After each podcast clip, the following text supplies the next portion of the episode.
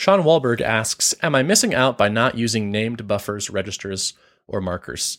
Uh, sort of. You're missing a bit. Uh, I don't use these things all the time. Uh, named buffers, pretty much never. Uh, registers, yes, a bit. Markers, pretty rarely. So registers are the one thing that you might want to know about. There are a couple super useful ones. Um, if you do colon help uh, colon h registers, you will get a listing of the Vim's registers, and there are some really interesting ones there. So, for instance, uh, one through nine are the last uh, nine things that you have yanked or deleted. Uh, zero is something special. I think it's only the last thing that you've yanked or something.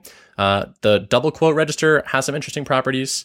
Uh, there are some, it's, it's worth knowing. You can read over the list of them and find one or two that you want to add to your workflow pretty quickly.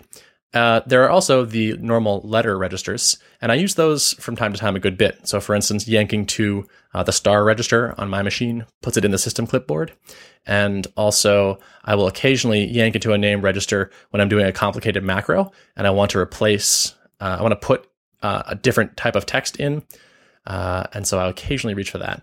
But markers, not that often. Markers I use pretty rarely. I feel like that actually might be a weakness in my workflow capital letter markers are global across your whole project. So it would be nice if I had, it would be actually great for to store uh, markers in like my most commonly edited files and hop into them quickly.